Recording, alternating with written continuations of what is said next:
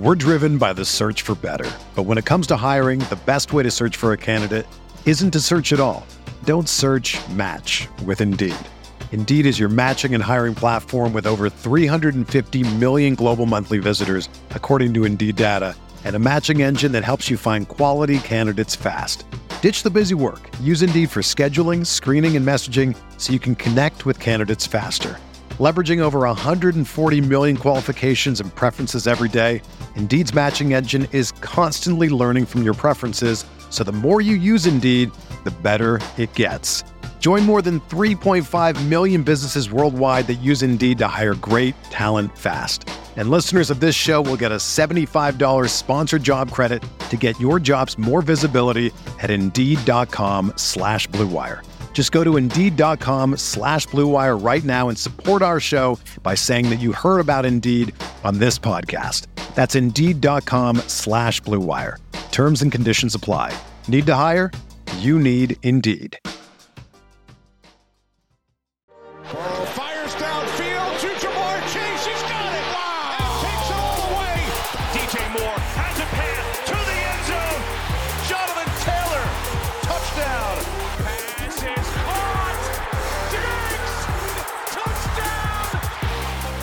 Recapping an amazing Super Bowl 57. That is what we're doing today on RotoViz Overtime.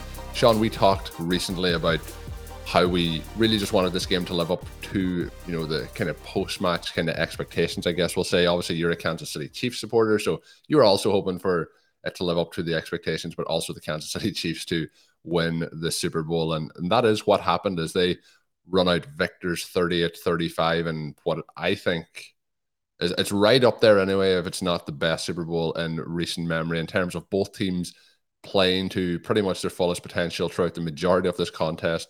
Good coaching, all things around, and uh, I, I thought this was just absolutely fantastic. Sean, some of our recent shows, the title last week we had "Get Ready for the Greatest Super Bowl of All Time." I'm going to ask you in a second if we met that marker. Show before that, Sean, previewing the previous round of playoff games was the legend of Patrick Mahomes. We're going to talk about that on today's show because that legend has continued to evolve.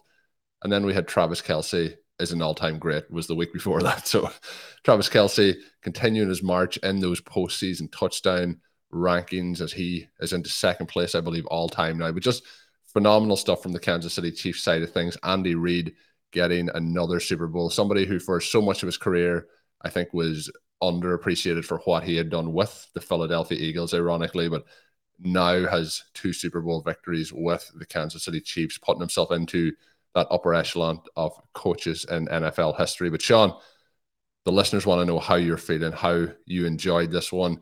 10 point deficit at halftime. The Eagles kicking this one off in terms of the, the Chiefs deferring, giving the Eagles the ball. The Eagles march down, score a touchdown. Chiefs answer that straight away. But in that second quarter, it was 17 points to seven in favor of the Eagles, heading in at halftime, but getting the ball back. But Sean, the question I have for you is getting the ball back, but as that second half finishes up, Patrick Mahomes is looking very uncomfortable after a twist of that ankle, and uh, we all know how that was affected heading into the Super Bowl.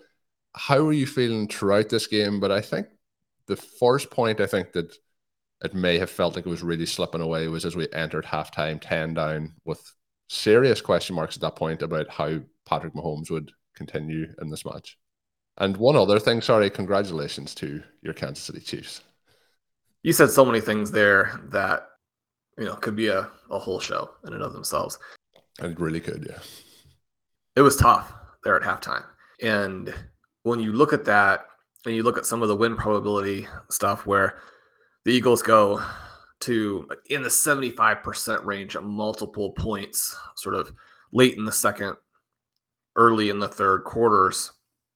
But in many ways, it felt even more than that, right? Because you have an all time great Philadelphia Eagles team that is doing everything that they need to do. They're moving the ball at will, they're executing in this elite passing game. They're actually getting those stops that they needed to get on the Chiefs. And one of the things about the Mahomes injury is they do go down and score right away to start the game to tie it at seven.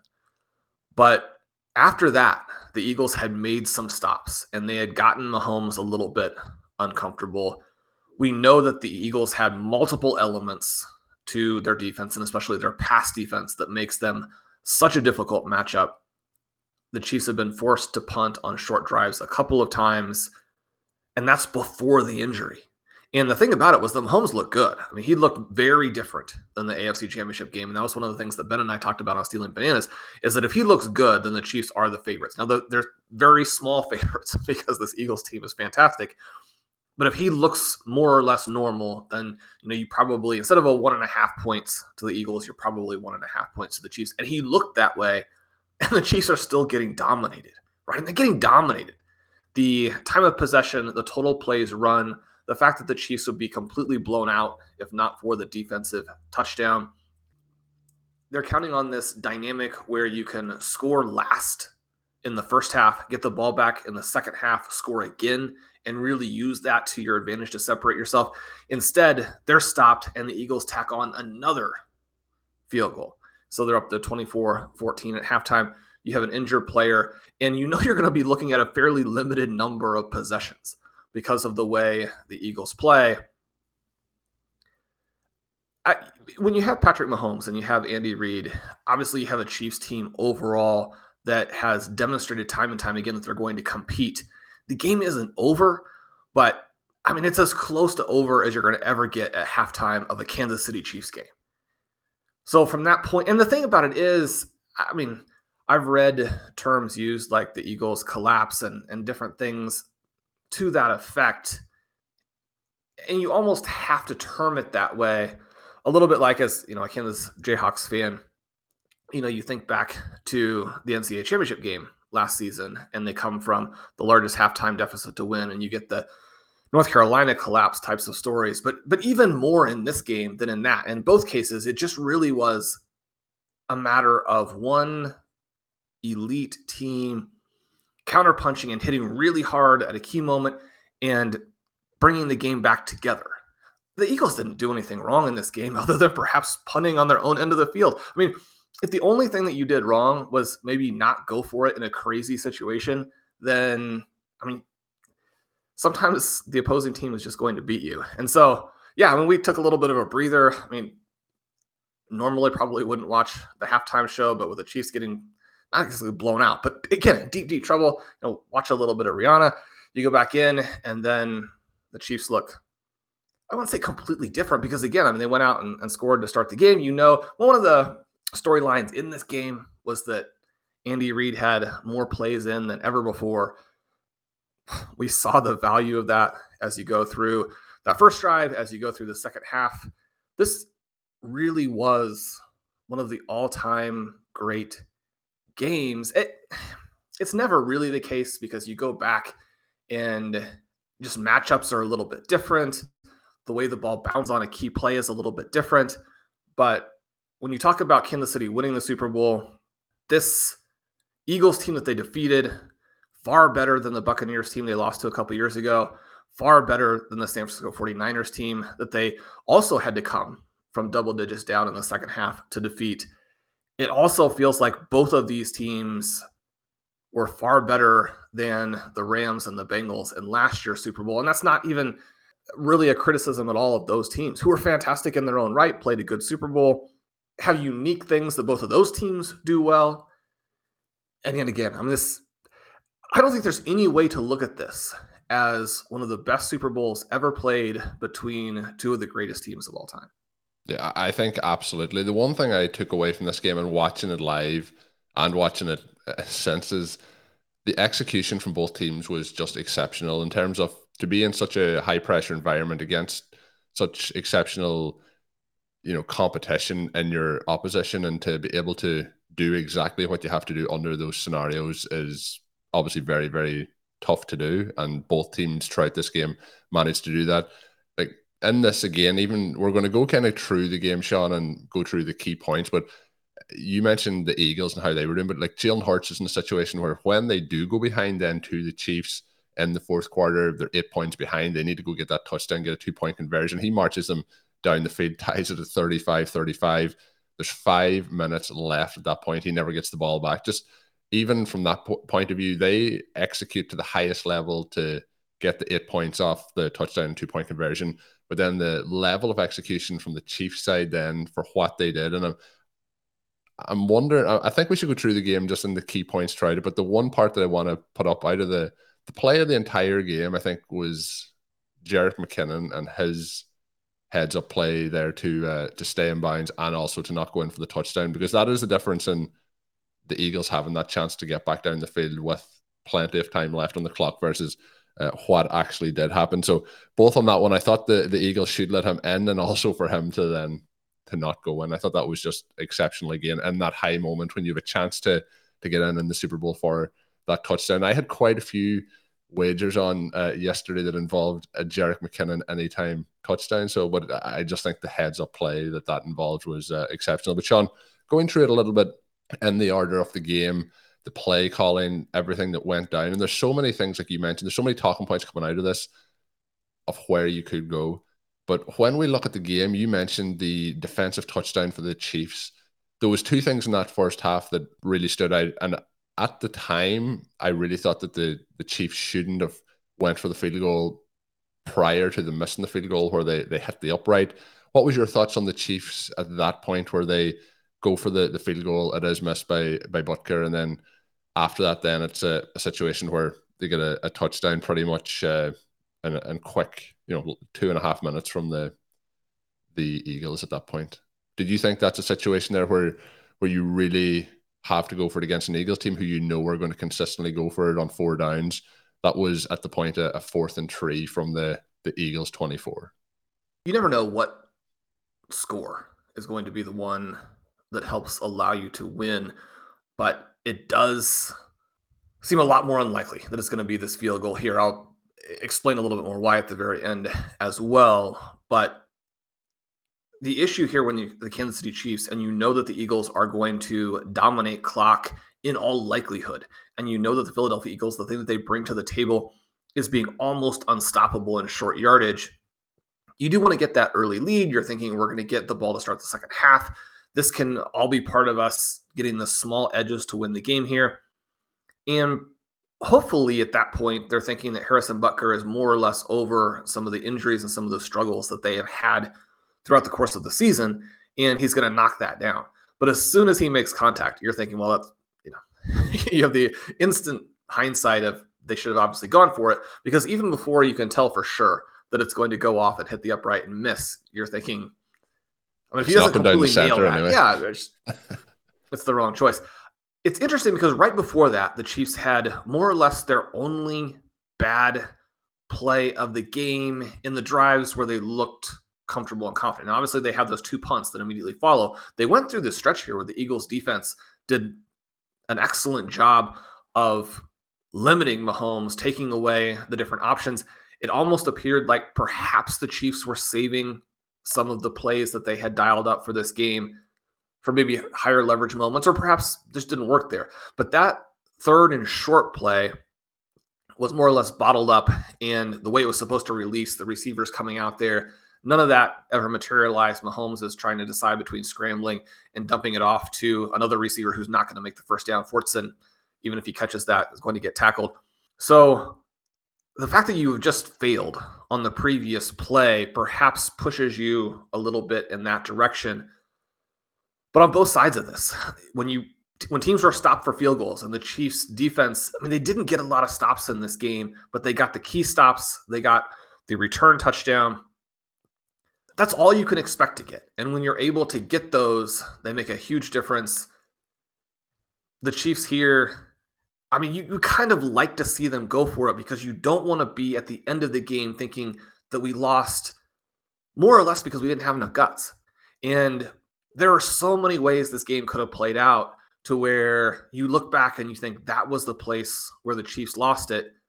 I think if you have Patrick Mahomes and you have Andy Reid as a play caller, you have to go. I thought they had to go in the moment, and based on what we've seen throughout the season with some of Butker's struggles and with the injuries, and with the the short yardage with the three yards, and again with it being at the Eagles twenty four, it's not a case that you're turning it over, you know, in your own half or at, at the halfway line, and and then the other part of it is, it did feel like in this game the way it started off, touchdown, touchdown, it was going to be a situation where you needed to maximize every opportunity to get in the end zone. And that was kind of what played out throughout the rest of the game. But at that point in time, I was surprised the Chiefs didn't go for it. Then it is a situation we get the, the touchdown for the Eagles, leads to another punt by the uh, by the, the Chiefs, and then we get the fumble touchdown play, which was obviously massive in the context of this game. And I do want to obviously go through some of the statistics for each individual player, but for Jalen Hurts in this, I thought he was exceptional. That's the only kind of blemish for him in the game, which turned out to be just obviously gigantic in the context of things. But he, he has 304 passing yards, one touchdown. He also has 15 carries for 70 yards and three touchdowns. Just again, one of the probably all-time losing quarterback performances in a Super Bowl from what he was able to do.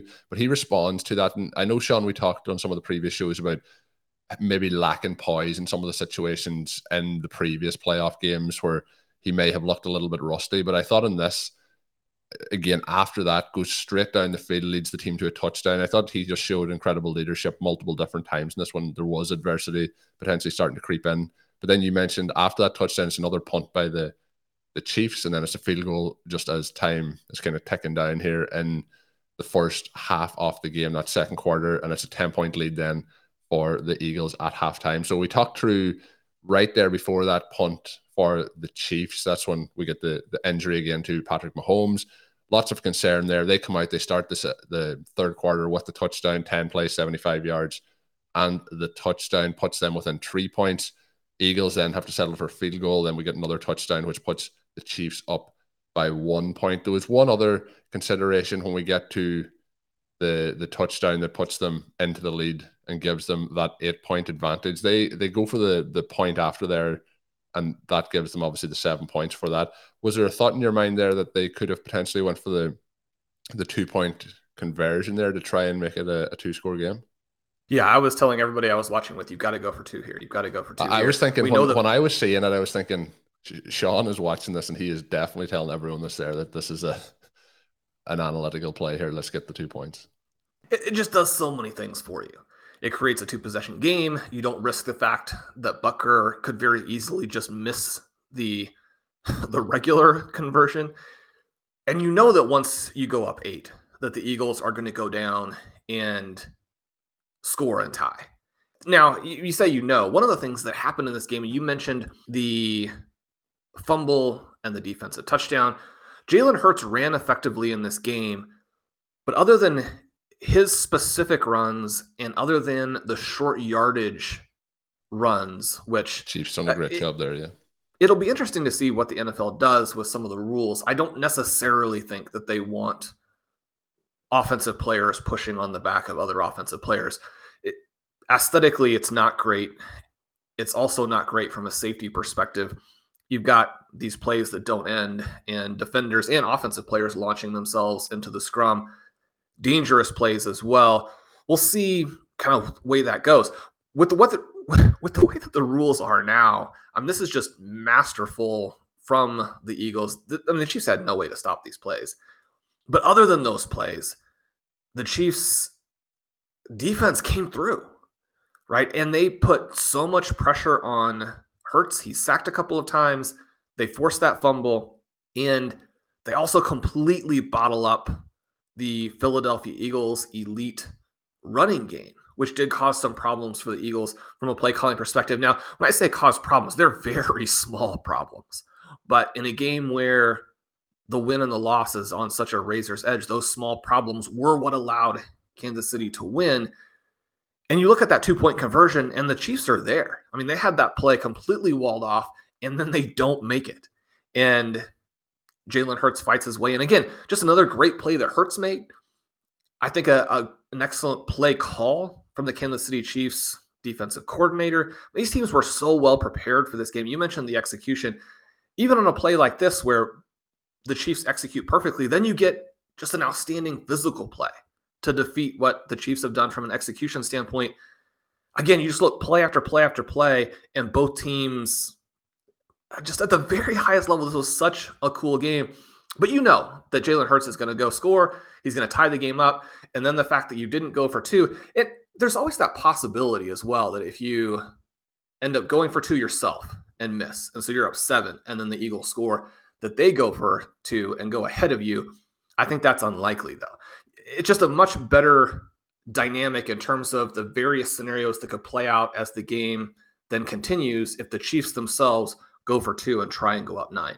Yeah, the the only downside potential there for the team going for two is the one that you mentioned there is if the Eagles do score and then go for two, the likelihood of them then moving up the field and scoring and it being a situation that you're not getting the ball back. And we've talked about this a few times throughout the season where when the team knows what they have to do, so in that situation, the Eagles have to go up and score, they have to go for two. It's, there's no question about it. They have to do it there. We see sometimes if a team is three behind, they're kind of going down the field and they're thinking we're going to settle for a field goal here if we don't get the touchdown. And they don't push it as much of as if they're four points behind or five points behind where they're trying to get into the end zone. And I think that that would have been a, another kind of example of that. I as gutsy as things you can do in a Super Bowl, I think a two point conversion to try and win there may be a little bit more when you only need to to go for the point to, to level things from the other perspective of trying to tie it rather than to give yourself that advantage from the, what the Chiefs could have done there.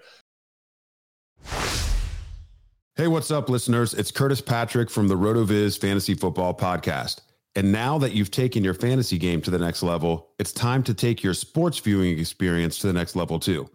Epson just hooked me up with this new EpiqVision Ultra LS800 laser projector, including their optional 120 inch silver flex screen.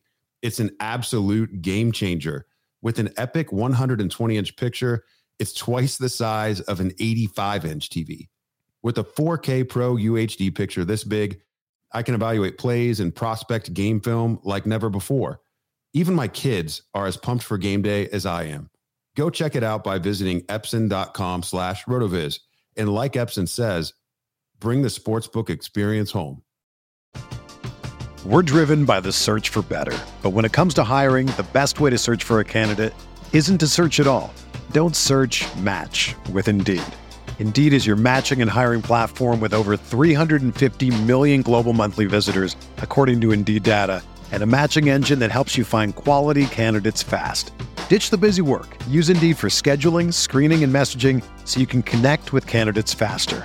Leveraging over 140 million qualifications and preferences every day, Indeed's matching engine is constantly learning from your preferences, so the more you use Indeed, the better it gets. Join more than 3.5 million businesses worldwide that use Indeed to hire great talent fast. And listeners of this show will get a $75 sponsored job credit to get your jobs more visibility at Indeed.com slash BlueWire. Just go to Indeed.com slash BlueWire right now and support our show by saying that you heard about Indeed on this podcast. That's Indeed.com slash BlueWire. Terms and conditions apply. Need to hire? You need Indeed.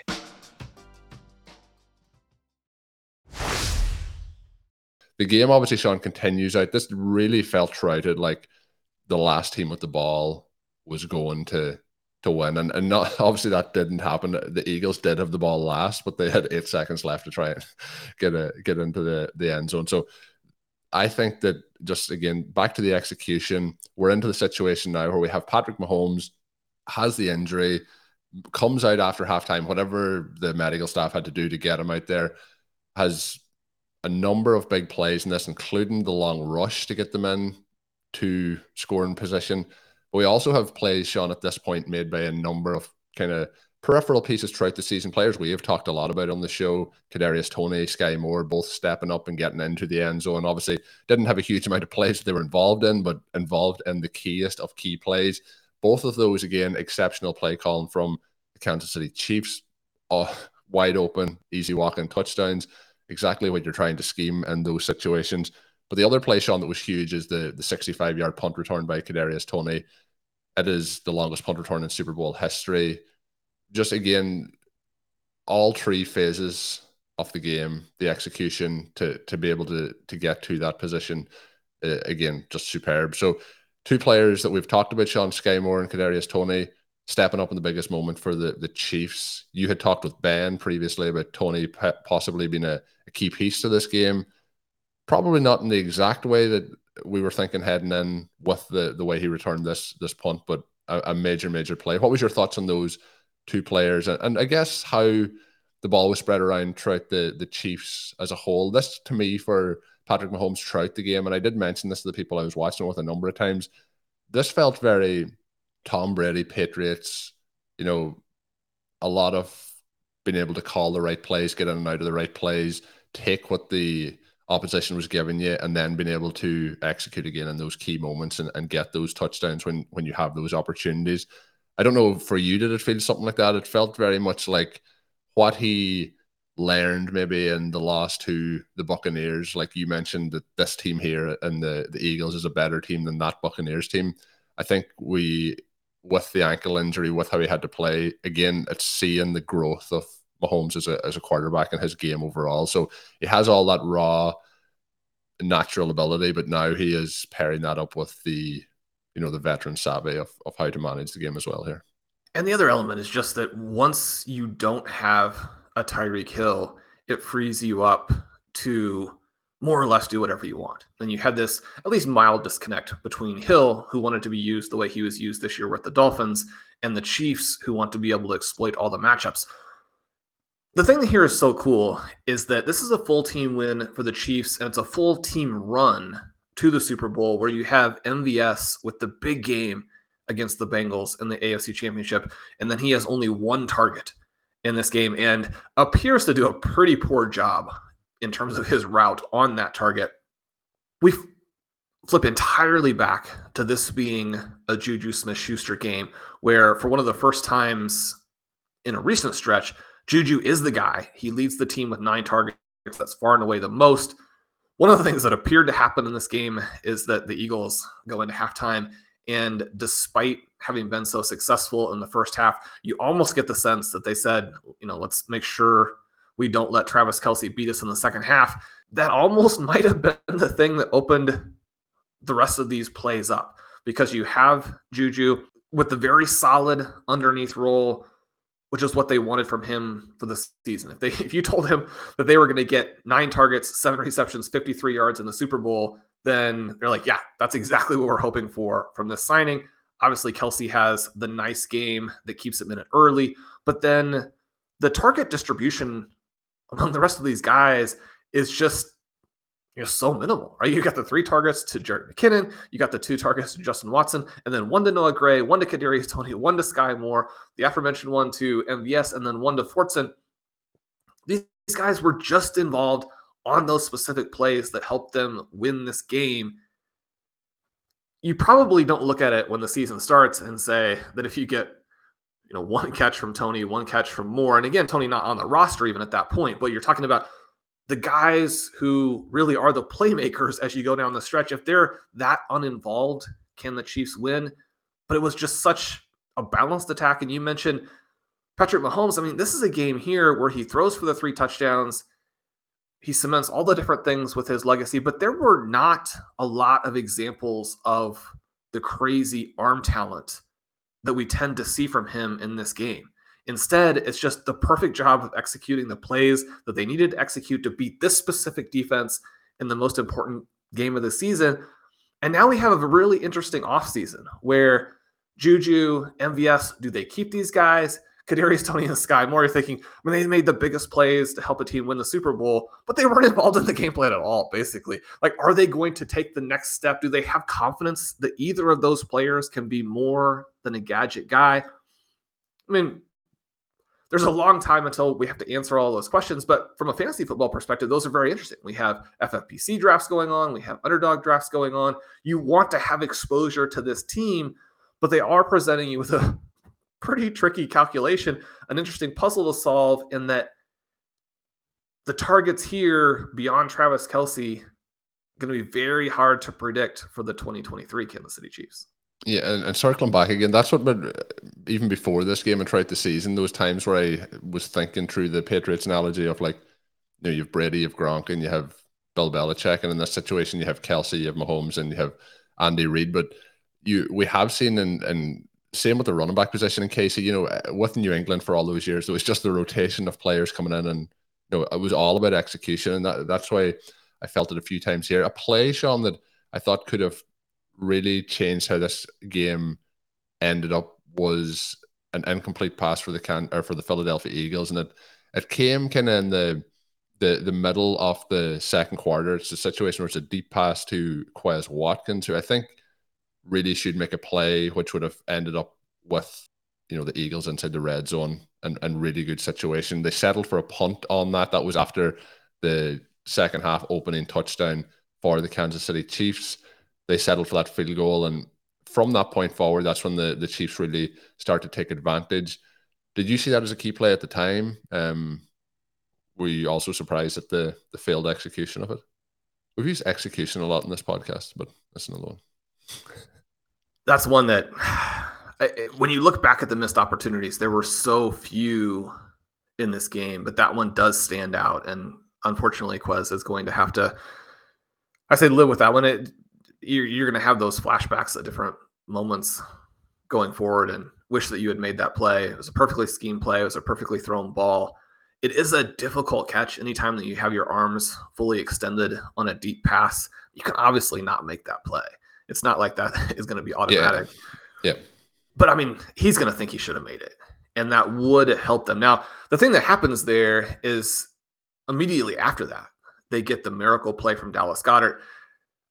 I, definitely wanted that play to be incomplete. And so I spent a lot of time like slow mo, frame by frame, forwarding through and moving back to try and there's a lot of talk at times of Jalen Hurts and his throwing ability. That was an exceptional throw by Hurts in a high pressure, high leverage situation to, to complete that. And it, it reminded me quite, I'm doing a lot of looking back at other games, but Julio Jones in the game that they obviously lose to the Patriots in that Super Bowl reminded me a lot of that, where it's like just over the, the reach of the defensive back and, and just gets inbounds. But it was inbounds, Shawn. You're happy that it was inbounds at the end of your frame by frame analysis?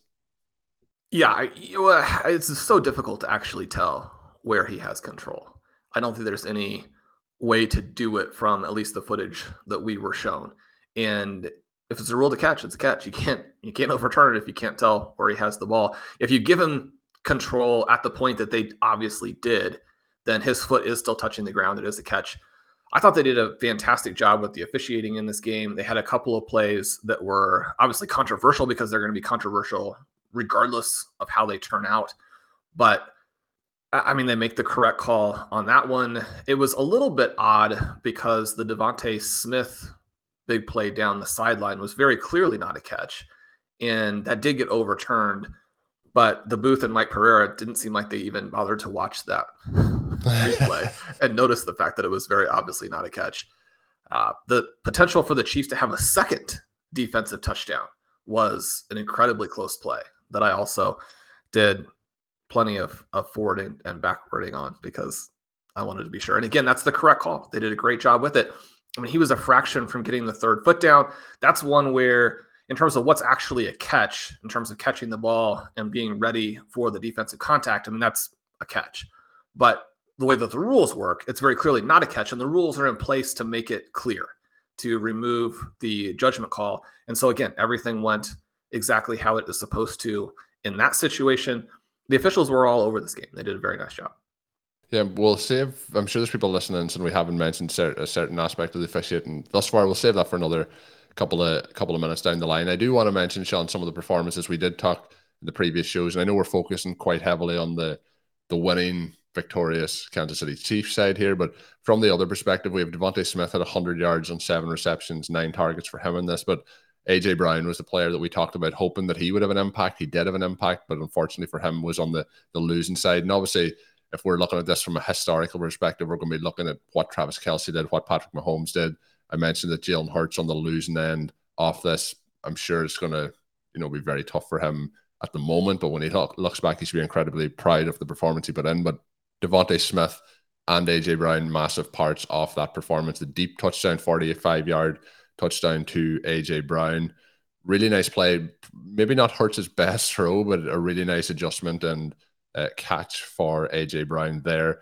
And his biggest performance of the last number of weeks. DeVonta Smith as well. Shawn, he his longest reception here, 45 yards as well. So uh, they both had really nice performances in this contest.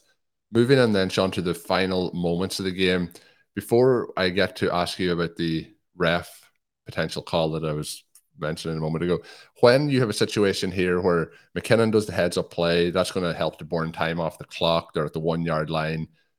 is there any point or is there any thought there going through your head of let's not settle for the field goal? Like we've we've wasted we've been able to drag their timeouts out of the game. We've been able to waste more time off the clock. Let's punch it in here and get the touchdown and, and see how they do going in the opposite direction. Or are you 100% on board with let's run this down and just try and take the field goal and get the win here? What's your thoughts on that? I think you have to take the field goal and get the victory. It's nerve wracking, even though, again, apples and oranges, you're close enough that anything other than a total shank or a missed snap, right? A missed snap, a missed hold.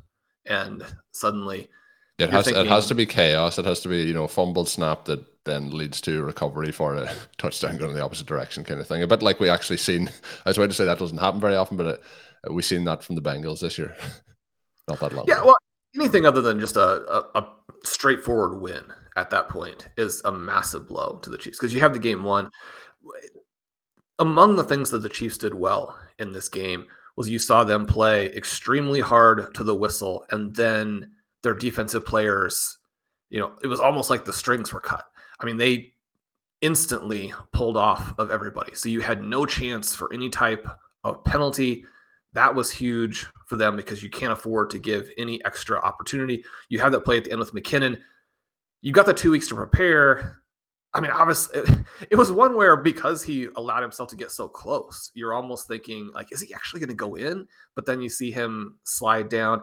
I mean, everything about this is just so perfectly prepared from the Chiefs side. I think that fans of the Chiefs, fans of good football, love to see that because, again, they just seem like they had every scenario covered. At least the ones that came up in this game, they had covered and they executed perfectly.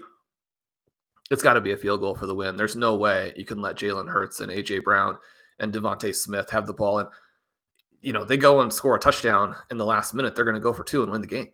I mean, you just you, you have to have zero time left on the clock. It has to be the final score wins, and that's one of the reasons why I almost felt like the Eagles making the two point conversion was a key play for Kansas City. Because once you have the game tied again, you have to affirmatively go make a play to win. And you're thinking, we're going to run the clock out and we're going to score. Whereas if you're up by two, then you get into this situation where we're trying to run the clock, but maybe we have to punt immediately. And if they score, we come back and score at the end. Obviously, the Eagles saw how that doesn't necessarily work. You know, anybody knows it doesn't necessarily work. But there are a lot of ways that you can think, well, we could still win if we get stopped if you're up by two. And that is sort of the death trap to fall into. If you get the stop, you're up two, and you don't score yourself, the Eagles are going to score either with a field goal or touch some other way to win that game. And so for the Chiefs to be forced to score, I really liked that. They obviously do go down and do it. And it's just unfortunate that it is marred by a penalty. Again, just a very clear penalty. But that's the, the, the reason it's controversial and the reason it's sad is not because it's not the right call, but because that's not the way that you want it to end. I mean, you want it to end with a player making a beautiful play to be part of the story. And this it's a terrible from a story perspective and from a memory perspective, it's a terrible way for the game to end. And I think that's what everybody is disappointed about. You just want to see this end on a touchdown or a stop and the Eagles going the other way, one way or the other. You just you don't want it to end on what did happen. I mean, we say the Chiefs had to just run the clock out and kick the field goal. That's what had to happen. But it's also not what you wanted to have happen from a story perspective. And there's a sigh of relief from a Chiefs fan when it does happen. But I mean, basically, even for Chiefs fans, that you would have preferred just for that pass to be complete. And that's the thing about it too, is that Juju beats the defender. Bradberry, you know, very honestly said, you know, I interfered with him and just hoped it wouldn't get called. You know, the reason that these penalties are in the game is that if you don't have them, then you have the New England Patriots in the first decade of this century where they just hold on every play. It, that's that's not good football. That's not what we want to see. It's just it's very sad that it had to end that way because from a narrative perspective and from a beauty of the game perspective, from a perfect battle between two of the all-time greats, everything had more or less been perfect until that point. And it's just it's very unfortunate. Yeah, and I, I do think uh, that was the final thing I was going to get to is the penalty. There's obviously a lot of discussion about it online and you know and, and the coverage of the game since it obviously occurred. I, I do think it's it's a penalty. It's a soft penalty, but I, I think it is a penalty. I think it also stands out in this game because it was such a, a clean game overall. You mentioned how the Chiefs defenders were kind of once once the whistle was blown, they were getting out of there. It was very well done from both sides. Also for the you know a player to come out after the game and say, "Look, I, I was hoping I was going to get away with it," and, and a lot of the time that is the the the part I think where people think it's controversial is a lot of the time you will get away with that, but it is something that is quite subjective and depending on which way the officials are looking at it, it could, could be given may, you may get away with it. But i think it's one that you may get away with that is a penalty rather than it isn't a penalty. But you even mentioned there shawn another note is that was the third net philadelphia 15 yard line 154 left in the fourth quarter so if that was complete which i don't think it had really a chance to get completed i think that's another reason people are saying well you know maybe it could have been let go, but I also think that it wasn't called pass interference. I think that's why it's not pass interference. It's defensive holding rather than that because of the way the play actually also plays out. But um, that leads to having the ball 154 left at the Eagles 11 with um, first down, obviously. So if if he did catch that, we're into a situation where it's 154, maybe 148 after the, the kickoff and everything that the Eagles have to try and tie this up again. So we would have been into another exceptional finish to the game. But there, there's really it's when it's a game like soccer, for example, as well. People always say it's really tough to lose on penalty shootouts. If this had went to overtime, which I was hoping for at a point in the game, again, tough for somebody to lose, however it happens. There's really no way for a game like this to end that everyone's going to be satisfied with the conclusion. That's part of sports. But when we get then, we get that exceptional play that I've mentioned a few times, the McKinnon play. They get the field goal, they get the win 38 35. Just a, a truly exceptional game, two exceptional teams. And uh, the Chiefs continue to add to the legacy for the players that we've mentioned a number of times. Shawn, is there anything that we haven't touched on that you want to add in. The one thing I was going to say to you is after the game, Travis Kelce cuts these, like I'm a wrestling fan, he basically cuts these extraordinary promos after games where he goes after somebody. After this one, Shawn, he goes after everybody basically and says nobody believed in him. Then after the Tyreek Hill trade, basically everyone thought that this team was a rebuilding team. They're, they're really going nowhere. Shawn, I remember the immediate reaction podcast that you did with Ben Gretch for Stealing Bananas, maybe like 40 minutes after the trade happened, where you thought that it would make this team better and give them more ways to win. He obviously didn't listen to that episode of uh, Stealing Bananas, Shawn. He, he hasn't filed that one away when nobody was thinking they could win this. What do you think? So you're saying that the one thing Travis Kelce could have done better this season was to win the Super Bowl and then say stealing bananas was right. Yeah, oh, that would have been really good. We would have, that would have been great for the brand. but yeah, uh, awesome. Uh, awesome. I, I just I, I, enjoy the way that he he acts. He also has a fantastic podcast with his brother who was also in in the Super Bowl here. So uh, yeah, I'm sure they'll have some stories to tell after coming out of this one. But any final thoughts, Shawn, on the, the Super Bowl um, as we look into the off season now with lots to to think about and discuss? Yeah, I, I can't wait for the dynasty drafts and trades that you and I are going to do. Can't wait for the FFPC and underdog drafts. We're heading towards prospect season, and the RotoViz rookie guide will be out. I wrote a little piece last week talking about some of my favorite, slightly more below the radar players, and they're still extremely important guys who are going to make an impact in 2023. That's one of the reasons you write about them. But talking a little bit about some of the things we've done in the guide recently that has been such a big deal. Colm, the other thing that's kind of come out in the last week and gotten a little more notice as it does look like Sam Howell is going to be the guy in Washington. He was really one of the main focal points of last year's guide.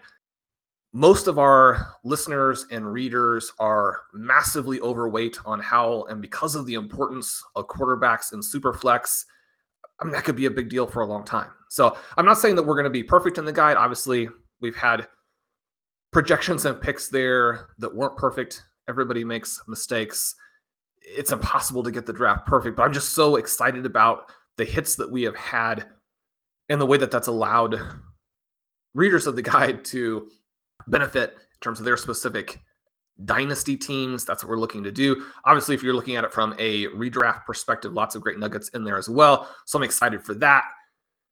But Colm, Super Bowl 57, the perfect way to end a season that had some faults at different points. I think that the dynamism of these two teams, very different templates, but in many ways, the same template in that you're going to be good on offense, you're going to be good on defense, you're going to build a power team. You're not going to go out there and say we're going to be good at this little niche thing and somehow we're hoping to win the Super Bowl by a miracle. These teams that are building their brand and their philosophy on getting lucky, I think that's going to be unsustainable. You love the fact that two teams like this played in the Super Bowl. You love the fact that the Super Bowl was awesome. I think that this can't help but create better football in the future. I think that we're in the golden age of young QBs with Mahomes and Hurts and Burrow and Josh Allen. The future is so bright. Fantasy football is going to be so much fun going forward. I can't wait for another fantastic season. Yeah, and, and to finish it off with these couple of like really awesome playoff games, and as the season went along, the scoring kind of improved. The the you know the games got a little bit more exciting, and I, I do think that finishing it off on such a high note with a really high scoring Super Bowl kind of has me feeling really revigorated, you know, getting ready to head into the season. So, going to be exciting. You mentioned the guide as well. The link to that will be in today's show notes. You can check that out if you are interested. I've mentioned this on a couple of shows, Shawn. I've been blown away by the amount of people who have reached out to say that they have, purchased teams over at the FFPC since we started the, the Dynasty series. Check that out if you haven't checked it out already. Extra Dynasty podcast coming once a week, the Dynasty Reanimator series. But yeah, fantastic. We're going to be talking about some of those teams over the, the course of the, the next couple of weeks and different questions coming in for the new best ball contest that Shawn hinted at there, and also for some of those dynasty teams. So if you have any questions you want to hear some off-season thoughts on, send them my way on Twitter at Overtime Ireland, or you can email them at overtimeireland at gmail.com. I'll try and get as many of them squeezed into the show over the next couple of months. But really fun to recap the Super Bowl, Shawn. Awesome uh, game, and congratulations again to you. Another Super Bowl for Patrick Mahomes. I feel like, Shawn, there's a chance that over the next couple of years, we may be seeing that the Kansas City Chiefs have continued to grow the grow the legacy, I guess, of the, the star names around that building. But until we are back later in the week, my name is Colm Kelly. You can follow me on Twitter at Overtime Ireland. My co-host is Shawn Siegele. Check out Shawn's work up on rotoviz.com. And until we are back with the next one, have a good one. Thank you for listening to Overtime on RotoViz Radio. Please rate and review the RotoViz Radio podcast on iTunes or your favorite podcast app. You can contact us via email at rotovizradio at gmail.com. Follow us on Twitter at RotoViz Radio. And remember, you can always support the pod by subscribing to RotoViz with a discount through the RotoViz Radio homepage, rotoviz.com forward slash podcast.